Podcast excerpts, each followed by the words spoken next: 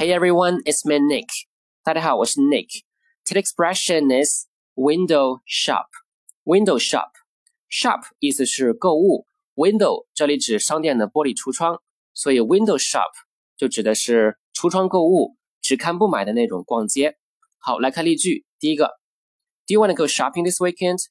I think I'll just window shop because I don't have much money. 周末咱去逛街吧，我可能只看不买，因为我没多少钱。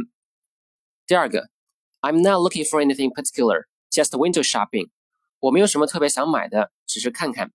Okay, that's it for today. I'll talk to you soon. See ya.